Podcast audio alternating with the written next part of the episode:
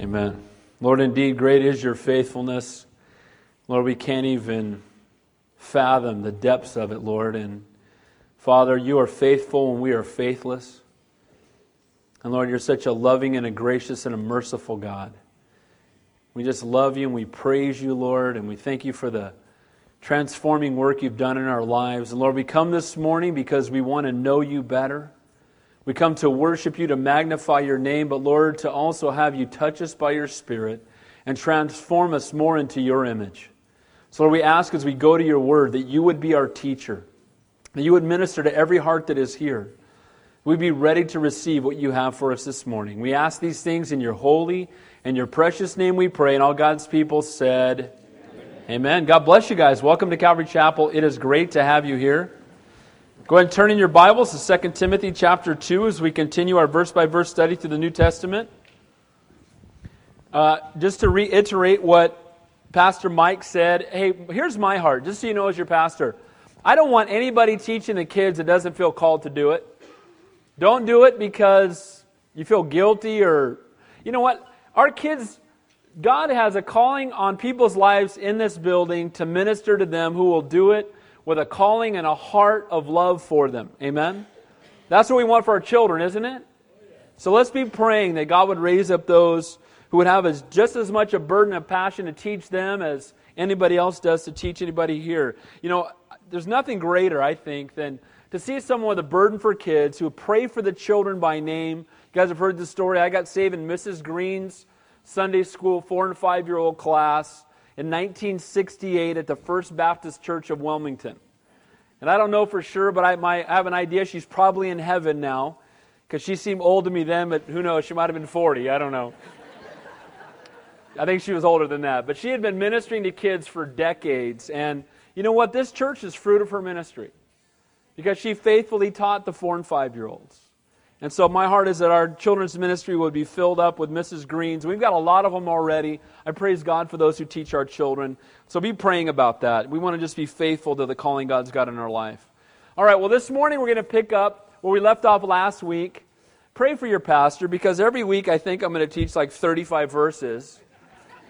And it just never happens. So the good news is we're going verse by verse through the Bible, and when I get to about 40 pages of notes, I know it's time to stop. And so this morning. We're not going to look at 35 verses, but more like six. But, but uh, we're going to pick up in verse 8. But I want to catch us up and, and bring us up to speed. And I, and I titled the message this morning, if you're a note taker, Keeping the Main Thing the Main Thing.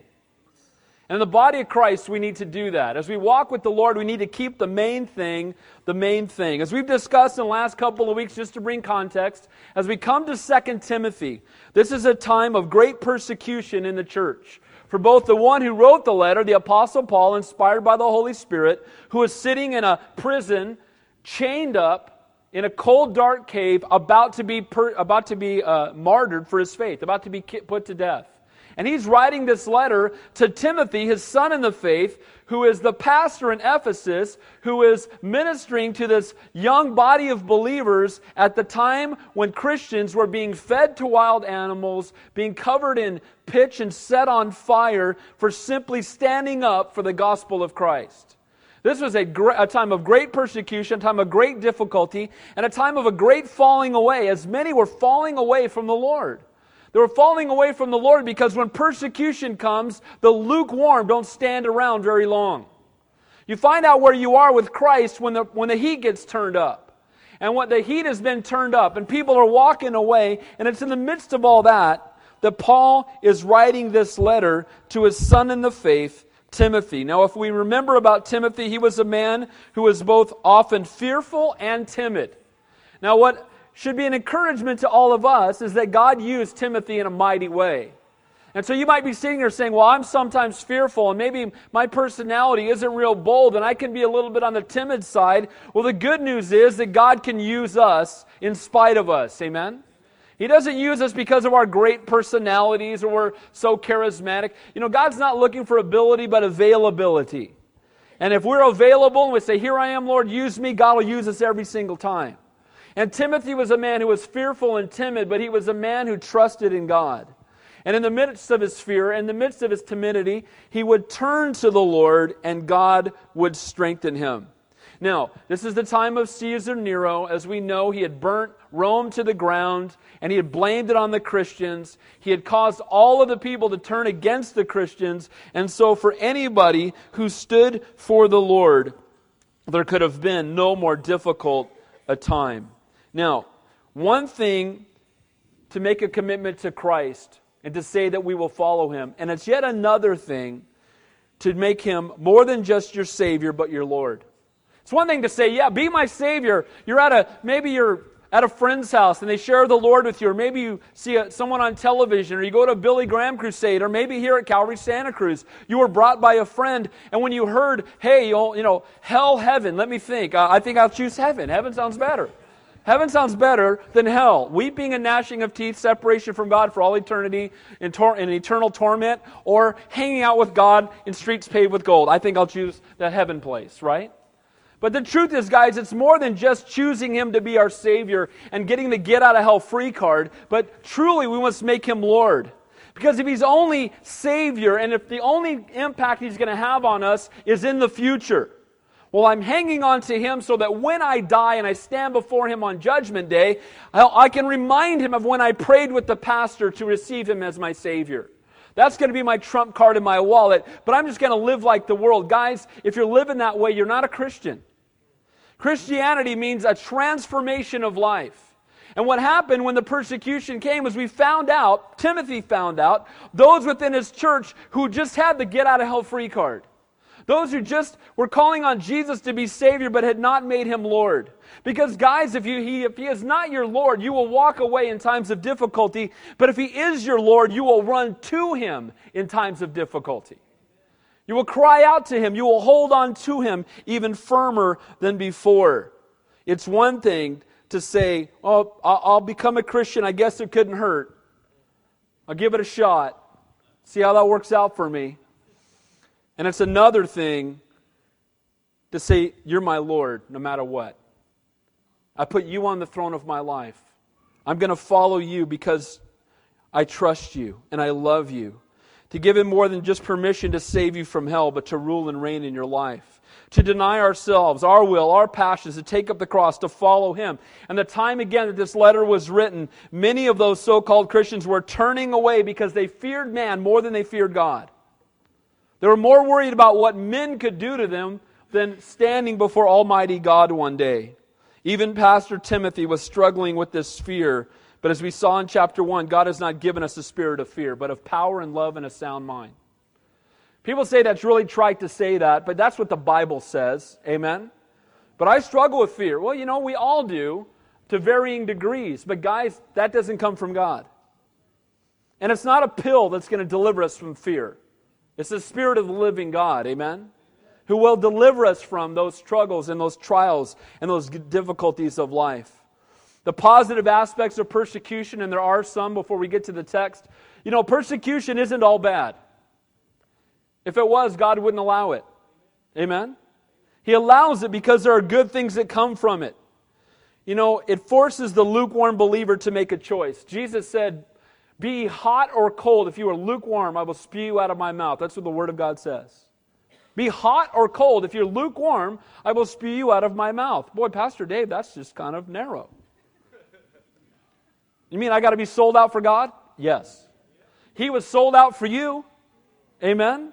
He didn't die a little bit for you. He laid down his life completely for you. Amen. And he, should he expect any less from us? Let's live our lives sold out and set apart to Him. Persecution deepens our faith, it makes us more desperate and dependent upon God. And that's a great thing to be dependent, to be desperate. Faithfulness in the faith, faith of such persecution also turns our test into a testimony. As we're going to see in this morning's text, it goes from just impacting our lives, but having an impact on others. The time that you are the greatest testimony to the world is not when you're on the cruise ship to heaven and everything's perfect, but how you respond when everything is going sideways.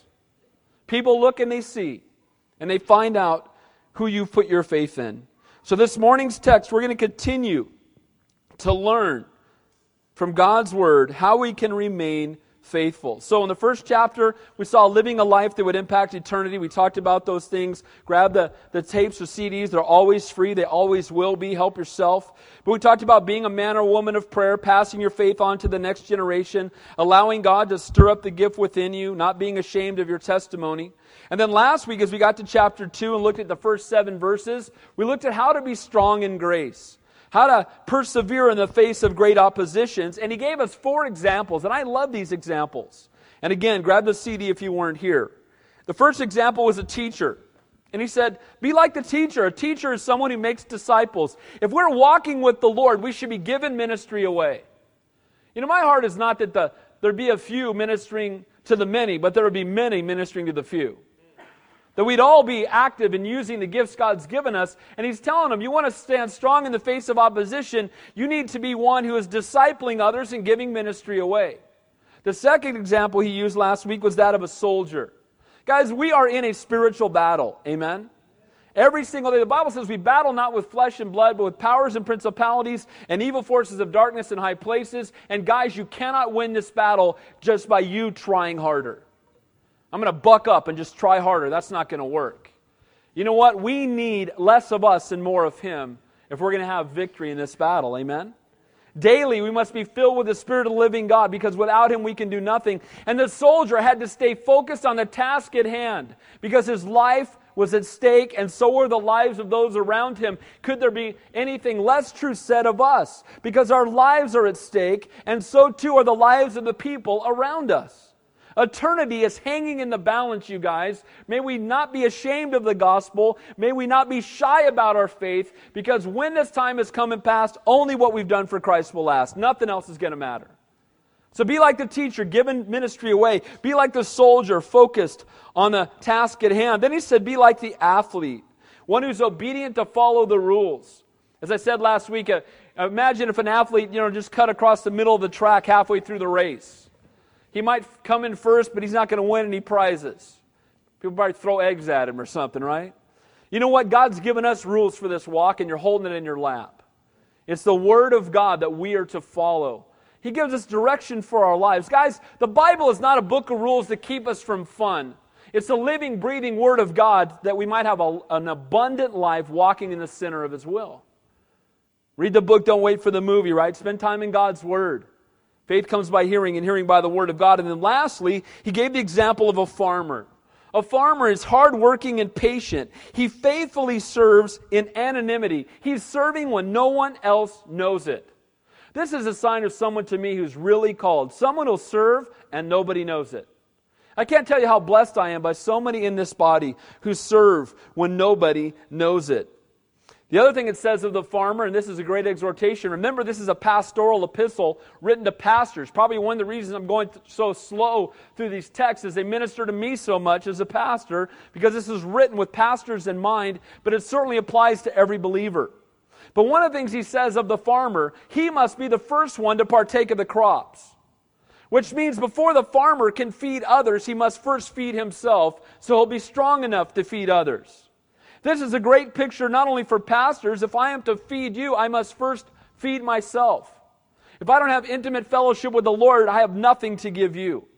And the same is true for all of us. We must first feed on the Word of God, be fed by Him, that we might minister to others.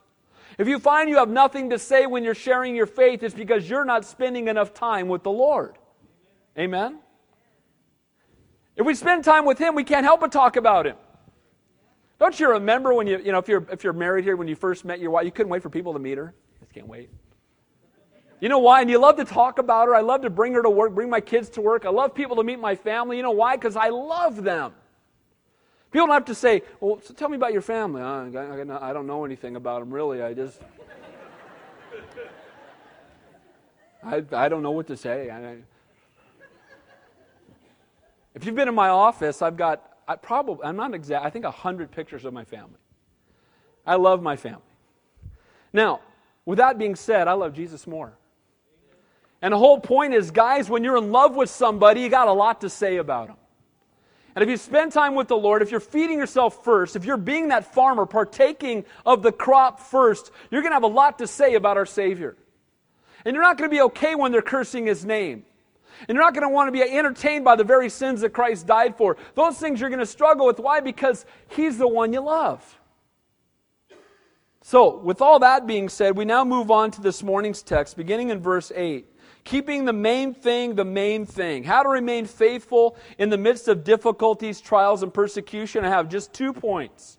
Remember Jesus and remember his promises.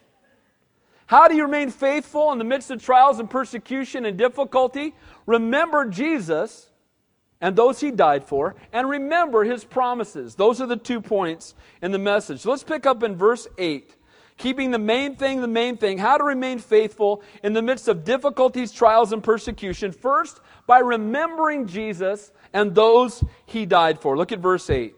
It says, Remember that Jesus Christ. Now, what's interesting, the phrase in the, in the original language, the translators added the word that. So the better translation would be, Remember Jesus Christ. If you walk out of here and don't remember anything else I say, remember these three words remember Jesus Christ. No matter what's going on in life, remember Jesus Christ. He's talking to these guys who whose lives may be taken at any moment, times of great persecution, writing to a pastor filled with fear and timidity. Again, the world crashing down around them, idolatry, sexual immorality, Christians being fed to wild animals, being set on fire. And he says to them, not run and hide, not be ashamed, not water it down, but remember Jesus Christ. The word remember in Greek means to be mindful of, to call to mind, to think of, to hold in memory, to keep in mind, to make mention of. Timothy, in the midst of persecution, hold on to, make mention of, Jesus Christ.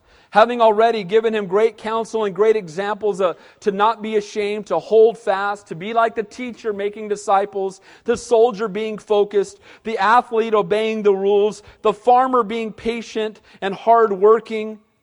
And with all those great exhortations, the greatest one yet is in this verse. The greatest one yet, no greater words of encouragement in all of Scripture, in my mind, than these three words remember Jesus Christ. The reason we struggle so much in the midst of trials and struggles and just plain or ordinary life is that we aren't mindful of Him. We forget Jesus. Why were the, the apostles panicking in the storm? Because they were looking at the waves and they forgot that Jesus was in the boat. Jesus got on the boat said, We're going to the other side. Now, if Jesus says it, that's it. It's happening. Amen. He said, Get it. He got on the boat. Now he is napping and they're panicking because they had their eyes on the waves when they should have had their eyes on Jesus. Amen. If they'd been looking at Jesus, they would have got a pillow and taken a nap next to him. He's resting. Why should I be panicking? Guys, no matter what's going on in your life, God is in charge and He's not panicking, so why should you? He's a faithful God. He's in control. Look at Him and not the waves. In the midst of the storm, remember Jesus. When your boss is overbearing, remember Jesus. When your health is failing, remember Jesus. When your children are rebelling, remember Jesus. When your finances are running low, remember Jesus. When the opportunity arises for you to share your faith with someone else, remember Jesus. When your coworker is going through a tough time, remember Jesus. When you get passed over for a promotion that you think you deserve, remember Jesus. When the world mocks you and persecutes you for your faith, remember Jesus. When you wake up in the morning, remember Jesus. When you sit down to a meal, remember Jesus. When you're driving in your car, remember Jesus. When you see someone in need, remember Jesus. When you've been blessed with an abundance, remember Jesus. And when you're lying down to go to sleep at night, remember Jesus. Guys, when we get our eyes on Him, everything else fades.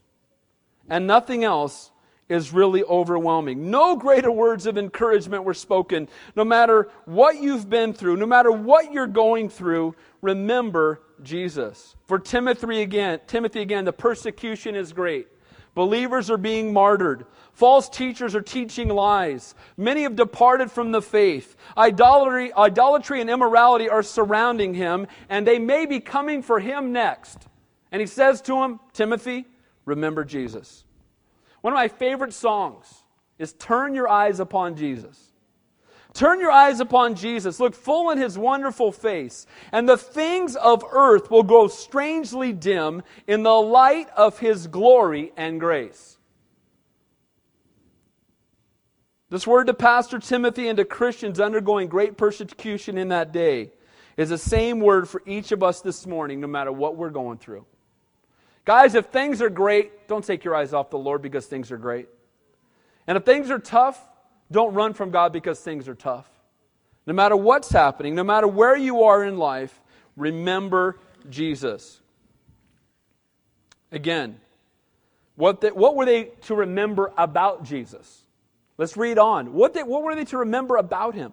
We're to remember Jesus, but there's things we are to remember about him. Look what it says there in verse 8. Remember that Jesus Christ, of the seed of David. Now, why is that significant? Because Jesus is the Messiah. The seed of David points to the one who would come, who'd been prophesied of throughout the entire Old Testament, the coming Messiah. The one who would take away the sins of the world. The one who every Old Testament sacrifice was pointing to. He is the Messiah. He is the fulfillment of hundreds of Old Testament prophecies from where he would be born, how he would live, and even how he would die. Read Psalm 22 and Isaiah 53 sometime and tell me who that's all about. It's all about Jesus hundreds of years before he came to earth because you need to understand Jesus Christ has always been fully God. But as the seed of David, he became fully man. And he came to earth out of love for you. He loves you so much, he'd rather die than live without, it, without you. He's the one and only true Messiah. And he took on humanity with all its frailties and all its infirmities. The Bible says he was a man of sorrows, acquainted with grief. Our Savior can relate to our every trial and difficulty. He can relate to temptation. The Bible says he was always tempted and yet without sin. You want an example for how to follow your life? You know who's the mentor you really need? His name's Jesus. Just follow him because everyone else will fail you. I'm not saying we shouldn't be discipled and make disciples. We should do that. But ultimately, our example, and the only example that will never fail us, is the Lord. So he's saying, Remember Jesus. He's our Savior. Remember Jesus, He's the Messiah. Remember Jesus, He took on humanity. Remember Jesus, He knows our suffering, and He suffered even more than we have or ever will. Amen? So remember Jesus that he is of the seed of David, that he was fully man, and that he's the Messiah. But also, he says, remember Jesus, of the seed of David, was raised from the dead. Not only is he fully man, but he proved himself to be fully God by triumphing over sin and death. Many have come and claimed to be God. You know, there's a guy in Florida right now that says he's Jesus. And it's absolute comedy because I've listened to this guy teach the Bible and I didn't know Jesus forgot Scripture. I didn't know Jesus could lose his place in the Bible. Matter of fact, Jesus wouldn't need the Bible because he is the Word. Amen? But what happens is, sadly, there's literally millions of people following this guy that when he comes out, they cry, Lord, Lord, Lord. They call him God made manifest in the flesh. All I got to say to you is, hey, bro, die and get up from the dead, and then you can talk to me about something. Amen? Jesus Christ is fully man, but he proved himself to be fully God because he triumphed over sin and death. Nobody else is resurrected. Amen? Buddha dead, Hare Krishna dead, Muhammad dead, Charles Taze Russell dead, Mary Baker Eddy dead, all the other religious leaders, we can dig up their bones. Jesus Christ, risen and living Savior who triumphed over sin and death. Amen? Been to the tomb. He's not there. It's empty. You dig up the other guy's bones, we'll find them there. We serve a risen and living Savior. Remember Jesus. He's fully man. He's the Messiah. He's the seed of David. But He's also fully God, risen, and exalted one. Many have come claiming to be God, but Jesus alone proved it. If you've been here when you, we, we play That's My King often, and I love when he says, Death couldn't handle him and the grave couldn't hold him. He triumphed over sin and death. The only reason you and I need not fear death is because Jesus triumphed over it. He's fully God. He's risen from the dead. And the resurrection is not something we can take or leave. It's sad there are churches all over Santa Cruz County right now that say the resurrection is not literal, yet they call themselves Christians. Guys, if you do not believe in the literal resurrection of Jesus Christ, you are not a Christian. Because if he's not risen, we Paul said we are the most pitiable of people. But praise God, he is risen. Amen. Easter, or better terms, Resurrection Sunday is not about bunnies and colored eggs. We are celebrating the fact that when they came on the first day of the week, he wasn't there. He had risen. It's awesome because the cross is the payment, but the resurrection is the receipt. The cross paid the price for us, but the, the resurrection is the receipt to prove that it indeed has been paid in full. Others could say they were dying for you. But you know what? They were not without sin, so it would mean nothing. Others could say they were dying for you, but if they stayed in the ground, they would prove nothing. But Jesus came and triumphed over sin and death. So, what are we to remember about Jesus? He is the seed of David, fully man. He is raised from the dead, fully God. He has triumphed over sin and death, and He has not left us alone in the midst of our trials. He has not left you alone. He will never leave you nor forsake you. He is our example of how should we, should respond, and He is with us in the midst of difficulties. Timothy, remember Jesus as you go through life struggles and persecution for your faith. I say to each one of you, no matter what you're going through, remember Jesus. Keep your eyes on Jesus. Have him be the central focus of your thought life. You know what? As Christians, I truly believe this. We shouldn't have a minute go by when Jesus isn't on our mind. Run your words through the Jesus filter. Amen? Holy Spirit filter living inside of you. The entertainment through the Holy Spirit filter. The way we talk to our, our spouses and our coworkers and our neighbors. The way we spend our time. The Lord is with us. And then he says, Remember that Jesus Christ of the seed of David was raised from the dead according to my gospel. He says, My gospel. Let me ask you a question this morning. Is it your gospel? Because it's Paul's gospel because he preached it and he believed it. And it's the same gospel that belongs to each one of us. The word gospel simply means good news. Paul says, It's my good news. My good news is that I serve a risen and living Savior. And guys, we should never take that for granted. We should never take it lightly. Guys, life makes sense because we know Jesus. Life has meaning. Life has understanding. Life has direction. I can't, I, you know what? I can't imagine. Praise God, I got saved at four and a half. I can't even imagine living life without Him. I can't imagine trying to have direction for my life without Him. Timothy, remember Jesus, His humanity, His deity, not only as you go through life, but as you proclaim the good news of the gospel. He's telling Timothy, remember the gospel, the good news as you walk out your daily life. Remember Jesus, but also remember it as you stand up and proclaim the truth to others. Timothy, you're a pastor, and as a pastor, you need to proclaim the cross of Calvary and the resurrection of our Savior from the dead. If you don't, you are not preaching the gospel. Again, there's this thing going on in the church today that people want to take the cross out of Christianity. Well, the cross is it's offensive. So let's just talk about the seven steps to financial freedom and the three ways to overcome our anger. And you know, Beaver doesn't live here anymore, the series. And you know, let's just tell people how wonderful they are. And you know, here's the truth. You're not so wonderful. We're all sinners in need of a Savior, amen? And he came that we might have life and life more abundant. But man, that's just kind of negative. No, it's not. It's the most positive thing in the world to realize I'm a sinner, but Jesus died for me. And the worst thing I could tell you is that you're wonderful and you don't need Jesus. Guys, we need him desperately. We can't come near to Almighty God apart from our Savior.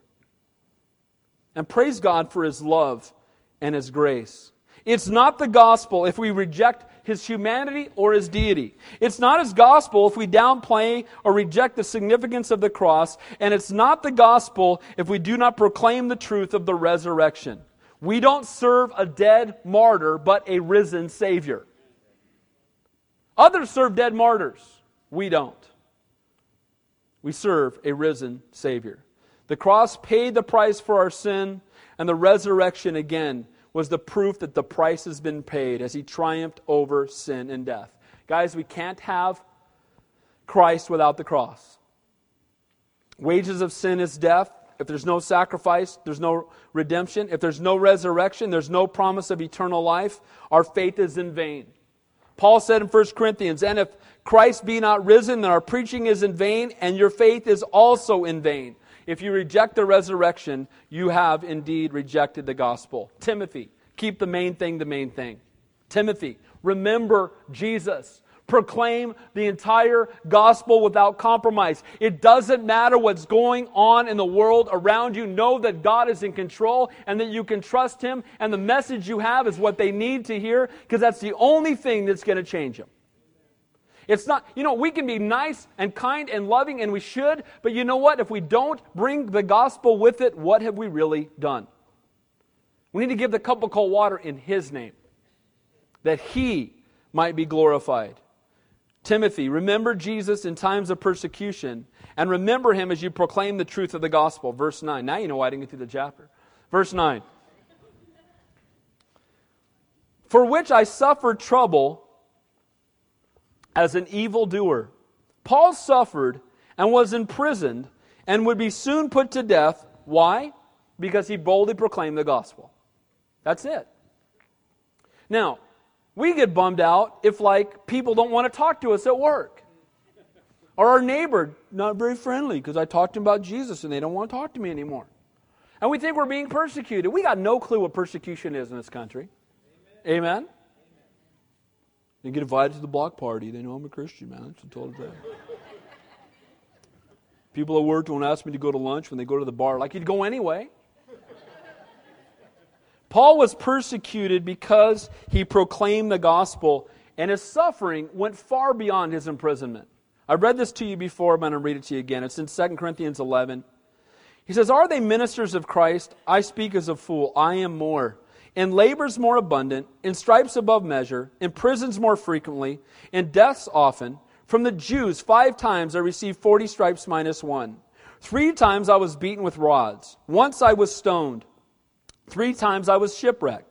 A day and night I have been in the deep, in journeys often, in perils of waters, in perils of robbers, in perils of my own countrymen, in perils of the Gentiles, in perils in the city, in perils in the wilderness, in perils in the sea, in perils among false brethren, in weariness and toil, in sleeplessness often, in hunger and thirst, in fastings often, in cold and nakedness, besides the other things which come upon me daily.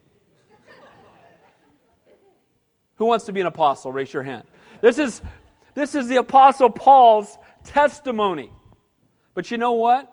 For him, he would later say,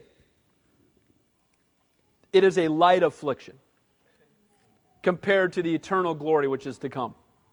That list to him was a light affliction. You know why? He had had a glimpse of heaven.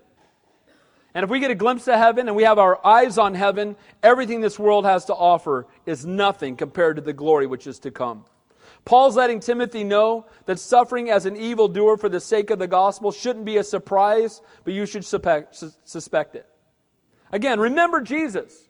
What did Jesus do? Think about this. How can anybody have a problem with Jesus? What did he do when he was here? He healed the sick. He freed the demon possessed. He raised the dead. He fed the hungry. He comforted the brokenhearted. He had compassion on people. And how did they respond to him? They put him to death. So, guys, we should not be ashamed of the gospel, and we should not be surprised when we are persecuted. Jesus warned us in John 15 if the world hates you, you know that it hated me before it hated you. If you were of the world, the world would love its own. Yet because you are not of the world, but I chose you out of the world, therefore the world hates you. Those who walk in darkness hate the light. They hate it. Go into a bar sometime with a halogen light in your hand and see how that works out.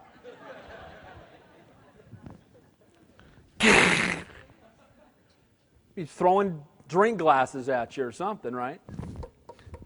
And here's the truth. As we stand for God, the world's not going to like it. So if you're saying, well, I get along with the world just fine, you better examine your walk. Amen? Well, I just, I get along with the world. I got no problems, man. I never get persecuted. Okay, undercover Christian. Time to come out of the closet, amen? People coming out of the closet for all kinds of other stuff. It's time for us to come out of the closet for Jesus Christ and not be ashamed of Him, amen? The resurrection was an affront to everyone. You know why? Because they were the ones who had had him crucified. So when someone said, He's risen from the dead, then it would have to mean that they were wrong when they crucified him. And they didn't like that.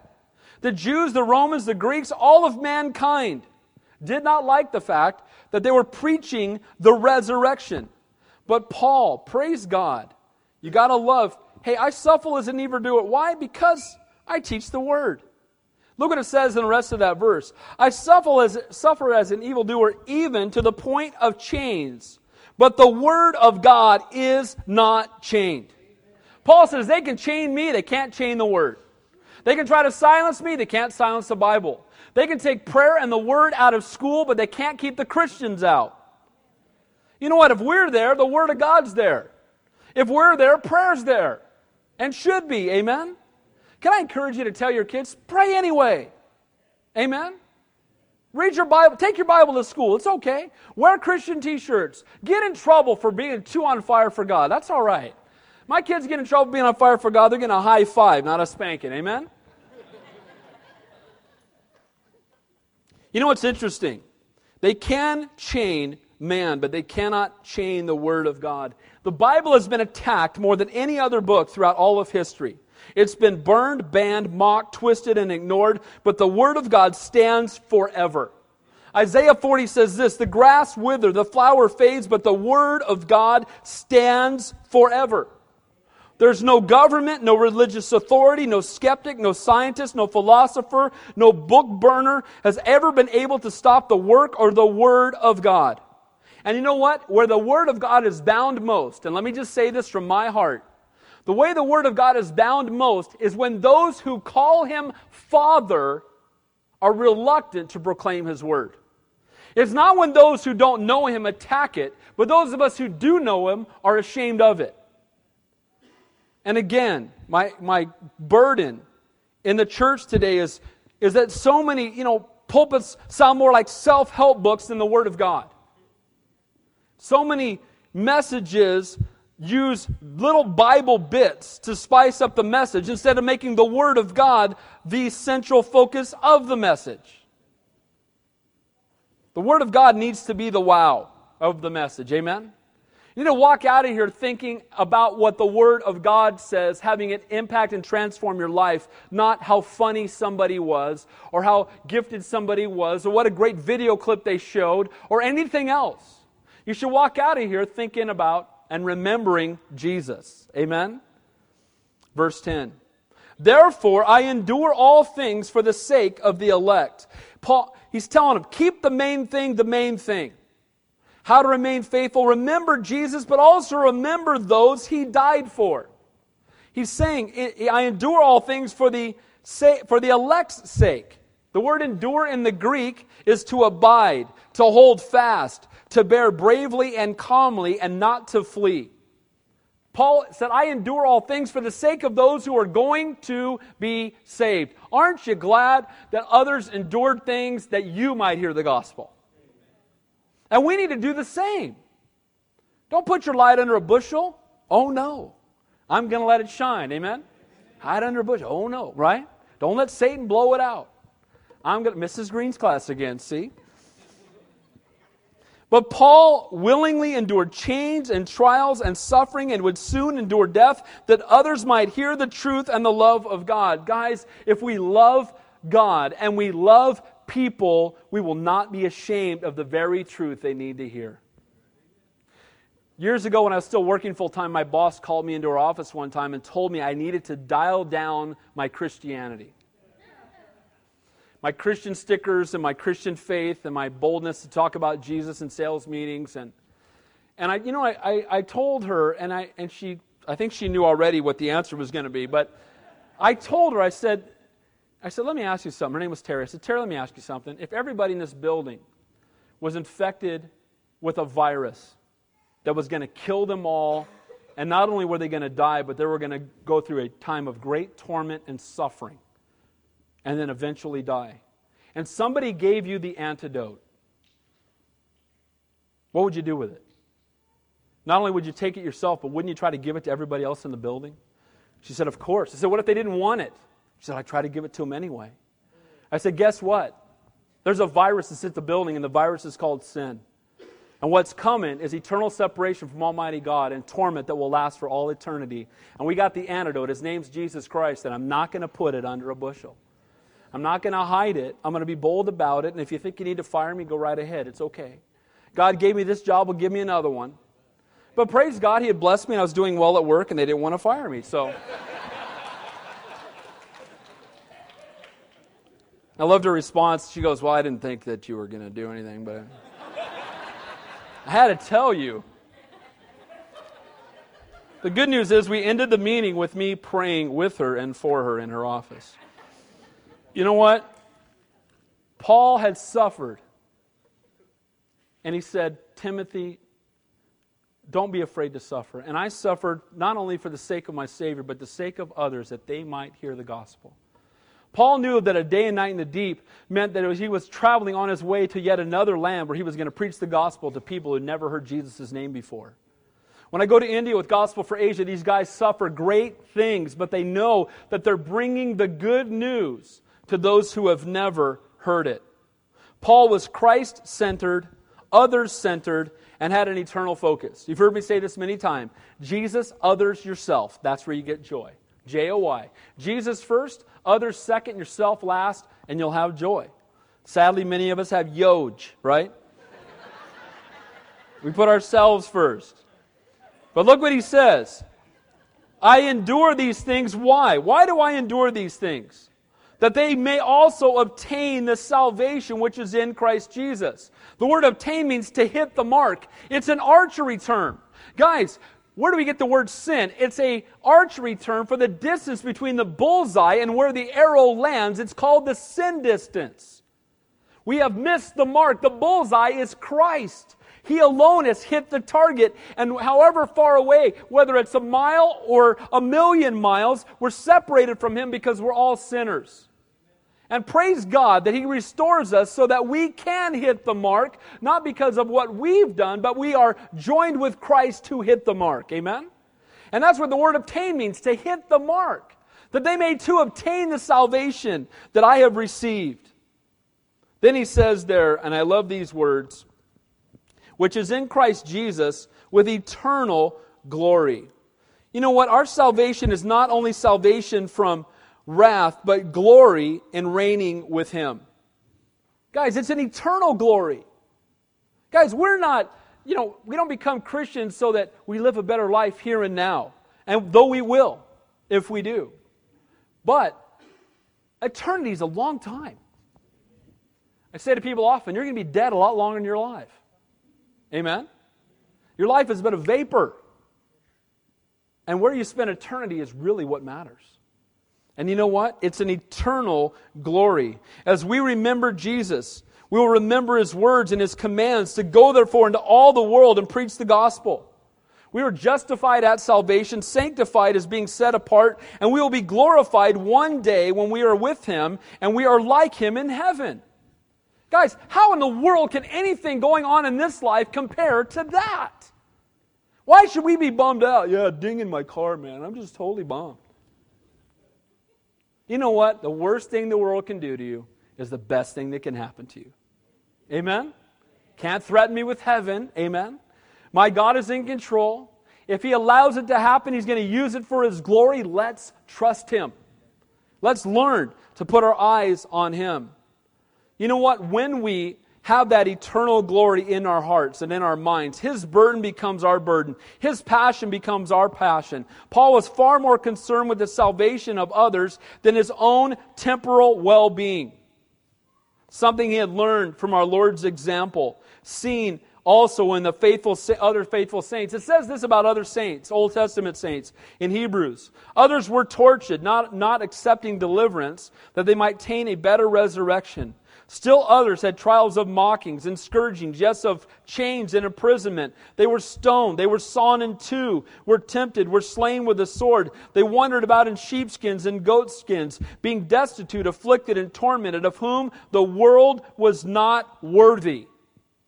That's what the Lord says. That's what the Word of God says about those who were willing to suffer for the cause of Christ. How could they do it? Because they had an eternal focus. Only way we can joyfully endure temporal suffering is to live life from an eternal perspective. Amen? If you set your eyes on things above and not on things of this earth, you won't be overwhelmed by stuff that's temporary in the light of what is eternal. So keep the main thing the main thing, how to remain faithful in the midst of difficulty and persecution. Remember Jesus and those he died for. Point number two, remember his promises. Remember his promises. Look at verse 11. This is a faithful saying. Paul is constantly giving Timothy faithful sayings. But what I believe this means, and what most scholars believe, is that verse 11 through 13 is actually a hymn that they sang. So the early church sang these words. And it reminds them of a song that they sang and the meaning behind it. Doesn't it bless you when you worship God? Doesn't it take your focus off the things of this world when you're driving in your car and you're listening to worship music? I mean, I, I, I can say I'm, my attitude is radically different. When I get in the car and I'm just singing praise songs as I drive around, it's amazing how I don't get mad when people cut me off when I'm praising God. Amen? Paul is constantly giving him faithful sayings, things to pay attention to, things to remember, things to pass on. But these are words of a hymn that were of great comfort and encouragement to those living in the midst of great persecution and so they should be for you and I today. Because as I worship, you know what it does? It takes my eyes off of me and gets my eyes on Him. Off my circumstances and on His character. Off of my difficulties and on His love and grace and mercy. Off my weakness and on His greatness. My circumstances become insignificant in the light of what He has done. Now look at these, these seeming paradoxes here. Because as they begin this, going through this hymn, he tells them first that death leads to life and suffering leads to reigning in glory. Now, that doesn't make a whole lot of sense from the world's perspective, but when you have an eternal one, it does. It says there, if we died with him, we shall also live with him. Now, there's a twofold interpretation of this verse. One speaks, I believe, of the transforming work of salvation. In Galatians 2:20 it says, "I am crucified with Christ; it is no longer I who live, but Christ lives in me." So if I've been born again and I've died to myself, I'm now walking alive in Him. Those who don't know God are spiritually dead. That's why you don't date an unbeliever, right? You're dating a corpse, right? You understand that? You say that in youth group, don't be dragging, you know, a corpse into your living room. Mom and dad, here's my prom date. They'll think you're out of your mind, right? But here's the truth that if we don't know God, we're spiritually dead. But when we're born again, we become new creations in Christ, alive in Him. And so if we died with Him, if we've been repentant and broken and received the work of the cross, we now live with Him. But also, I believe these words not only impact our will and our passions and our lives here and now, in the context, I believe he's speaking to those who are about to be martyred. He's speaking to those who could lose their life at any moment. And Paul himself is speaking as he's about to die. And he says these words. Now, it's easy to say this when you know, you're young and healthy and got everything together. Yeah, to die, to live as Christ, die is gain. Yeah, it's really good. If I die with him, I'll live with him. It's another thing to say it when you could be days away from dying. And Paul is that's where he's at. And Paul says, if I die with him, I'm going to live with him. You know what? When we die with him, we're not dead. Amen? For the Christian, death isn't something morbid to be feared, but it's something that is truly glorious to be looked forward to. To be absent from the body is to be present with the Lord. We close our eyes on earth on earth and we open them up in heaven, and which view do you think is better? It's just moving day to a much better location. And my favorite verse in the Bible does say this For me, to live is Christ and to die is gain. Christians die well. For us, death has no sting. These words are easily spoken when we think death is far off. But here, Paul is exhorting them as it could be in his life just days away. It's amazing what a Christ centered eternal perspective can do to a heart, even in the midst of the most difficult circumstances. He's remembering Jesus, he's remembering his promises and it's transformed his outlook on everything in life. If we died with him, we shall live with him. I can't wait. I'm going to lose this dead, dying tent. That's why you got to get up and take a shower and put deodorant on every day because you're dying. Amen? But you know what? One of these days, we're going to leave this dead tent behind. And we're going to have glorified bodies and be in his presence. Then it says, if we endure, we shall also reign with him. The hymn goes on to assure the temporarily faithful believer of the eternal reward. If you're temporarily faithful here and now, there's a greater reward to come. The word endure, in some of your translations, you may look at it, it says suffer. If we suffer, we shall also reign with him. Again, this suffering will reap an eternal reward. It assures us that our present suffering and difficulty is worth enduring. Again, 2 Corinthians 4. For our light affliction, which is for but a moment, works for us a far more exceeding eternal weight of glory. Again, our light affliction, you might say, well, my, afflictions aren't light, mine are heavy. I read Paul's list to you earlier. How you stacking up to that one? And he's the one saying, our light affliction. Nobody's going to get to heaven and say, Lord, you were just kind of rough on me down there.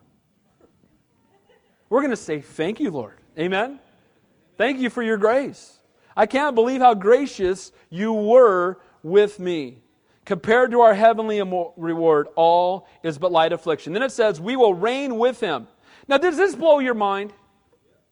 This is speaking of the millennial kingdom, the thousand year reign on earth, and we get to reign with the Lord. Now, this is not because he needs our help. We reign with him because he's a gracious God. So we've blown it. We're sinners. We've, we've, we look at our sinful lives and we think, what a disaster I've been. But praise God that by his grace, he who the Son sets free is free indeed. Our sin has been separated as far as the east is from the west, and we are righteous in him, made holy through his blood, and he's going to raise us up after saving us, dying for us, paying the price we couldn't pay, and then he's going to reward us and let us reign with him. What a great God we serve. We don't deserve any of that. Amen? You're worried about your job promotion. You're going to be reigning with Almighty God over the universe. How's that? How's that sound for a promotion you don't deserve? Amen? And praise God. Let's have an eternal focus and not a temporal one. What a gracious God. Saves us, gifts us, and dwells us, and then blesses us. Now, the final warning if we deny Him, He will deny us. While He indeed is a God of incredible grace, he will not force His grace on us. The word deny there is contradict, deny, refuse, reject. It says in Matthew, Whoever confesses me before men, I will confess before my Father in heaven. Whoever denies me before men, I will deny before my Father in heaven. It's interesting, and I, I, I, hesitate to mention it, but I will. There's a thing on the internet right now that someone sent to me called the Blasphemy Challenge. And it's, they're giving away prizes for people who will come on and upload to YouTube blaspheming Jesus, the Heavenly Father, and the Holy Spirit. And if you do it, we'll give you prizes. And has, has all these teenagers who have done it, and it is heartbreaking. They even quote, if you blaspheme the Holy Spirit, you can never be forgiven. And you have these 14 and 15 and 17 and 12 year olds going, I blaspheme the Holy Spirit. I blaspheme the name of Jesus. I reject. I don't believe there is a God. Now, here's the good news they can still get saved, and I'm praying for them. How about you? But here's the, here's the thing, guys God will not force heaven on anyone. And He's not going to force salvation on anyone. He will reach out to us in love, and while salvation is offered universally, it must be accepted individually. He will not force it down your throat. He will not make you become a Christian, but He will reach out to you in love. But He will honor you and give you whatever you choose. If you say, I don't want it, I don't want the Christ, I don't need it, I don't care, I blaspheme your name, I reject you, in the end, we'll be given what we've asked for. I believe there won't be one person in heaven or in hell, excuse me, who hasn't run over the cross of Christ hundreds of times to get there. Don't need it, don't need it, don't need it. And then eventually God gives them. Last verse. If we are faithless, he remains faithful. He cannot deny himself. Isn't that good? We're faithless, he's still faithful. Even if we are faithless, unbelieving hypocrites, he will still be faithful to his word. God is faithful because he cannot be anything other than who he is. He cannot de- deny his character of love and grace and mercy, but also his righteous judgment. He is who he is regardless of what men think of him. All the scientists in the world can get together and vote and decide that there is no God, and guess what? There still is one. Well, we had it. We took a vote and we decided there's no God. Well, we voted there, there's just no gravity. And we'll step off a 50 story building and see how that works out for you. It's not what you believe that matters. The truth is the truth, whether you believe it or not. Amen? And God is still God no matter what people say. They can vote people out of office, but they can't take God off the throne. He's still God. He will always be God.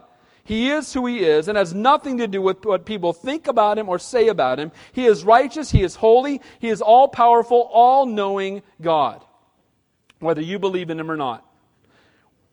God doesn't conform to our will, we're conformed to his. Well, I think God should. What you think about God, irrelevant. But I just think that if, you know, my God wouldn't do that because my God, yeah, your God wouldn't because your God doesn't exist. Amen? But my God, you know, I think, you know, I, I just, you know, get over yourself already. You're not God. Therein, therein lies the problem. You need to realize you're a sinner in desperate need of a Savior, not telling God what to do. I've heard people say, when I get to heaven, I'm going to have some questions for God. No, you're not. You're going to be flat on the ground going, oh, right? Every one of us. We need to put our faith in Him, our hope in Him, our trust in Him, because He's faithful and we're not. Amen? But He can make us faithful as He rules and reigns in our life. We need to come to Him not on our terms, but on His terms through His Son. I'll end with this quote. Hudson Taylor, a great missionary, said this It is not us trying to be faithful, but in looking to the faithful one that we have victory. It's not us trying to be faithful in our efforts, but us looking to the faithful one that brings victory in our lives. Guys, quit trying to be faithful in your own efforts. Get your eyes off of you, get your eyes on Him, and remember Jesus. Amen? No matter what. So, in closing, keep the main thing the main thing how to remain faithful in the midst of difficulty, trials, and persecutions. Remember Jesus and those He died for, and remember His promises. He's a faithful God and He loves you. He'll never leave you nor forsake you. Amen? Let's pray. Heavenly Father, we thank you and we praise you for your word. We thank you, Lord, of the promises within it. We thank you, Lord, that you are risen and living Savior who has triumphed over sin and death. We thank you, Lord, that we do not go through the trials of life alone. We thank you, Lord, the, for the promise of heaven that we don't deserve. We thank you that you are a God of love and grace and mercy, a God of holiness and righteousness, a God of great character. We thank you, Lord, that when we are faithless, you remain faithful. Lord, help us to remember you, to remember your Son, to walk in obedience to your Spirit as we live out this daily life. Lord, we thank you that we've been justified, just as if we've never sinned. Well, Lord, I pray you continue to do that work of sanctification in our lives. I hadn't planned to do this, and you know what? Eternity's hanging in the balance, so we can take a moment. If you're here this morning and you've never given your life to Jesus Christ, the Bible says today is the day of salvation. I'm not asking you to join a church or just to ask Him to be your Savior, but to truly make Him Lord. The Bible says again, if you confess me before men, I'll confess you before my Father in heaven. But if you deny me before men, I will deny you before my Father in heaven. So all I'm going to ask you to do is to know and understand and, and say, I am a sinner. I believe that Jesus Christ is God and I ask Him to be my Savior. I come broken and repentant before Him. And the Bible says, if you believe in your heart and confess with your mouth that Jesus Christ is Lord, you will be saved to the glory of the Father, and that's a promise. So if you're here today, God brought you here by divine appointment. And I'm not going to ask you, uh, if you're a Christian, be praying for those who don't know the Lord. I'm asking you to do something really simple. Just raise your hand and say, Will you pray for me? I want to give my life to Jesus. I want to know for sure that I'm going to heaven. I want my sin forgiven. Is there anybody here at all? That's your desire. God bless you. God bless you. Anybody else? Today's the day of salvation. God bless you. God bless you. Anybody else? He loves you guys so much. He's such a faithful God. Heavenly Father, we come before you. You've seen those that have raised their hands, Lord. If you raise your hand, I just want you to repeat with me. You can do it silently or out loud, but God knows your heart. Just repeat these simple words Dear Heavenly Father, I come to you this morning and I confess that I'm a sinner. I ask you to forgive me for my sin, to make me a new creation in Christ. I believe that Jesus Christ is God, that He died on the cross, that He rose from the dead. Lord, fill me with your Spirit. Help me to walk with you. In Jesus' name, amen. Amen. Praise the Lord. Amen. Let's stand and close our worship song. Hey, if you prayed that prayer, the Bible says if you mean it, if you believe in your heart and confess your mouth that Jesus Christ is Lord, you will be saved to the glory of the Father. The Bible says when one person is saved on earth, that all the angels in heaven rejoice. So that means there's a party up in heaven right now. And so if, if you made that profession this morning, as we're playing this last worship song, it would be great if you can come up and talk to one of the pastors. Pastor Dan's over here. We just have something to give you. We want to answer your questions, pray for you if we can. Let's close in a worship song. And I'll stand in awe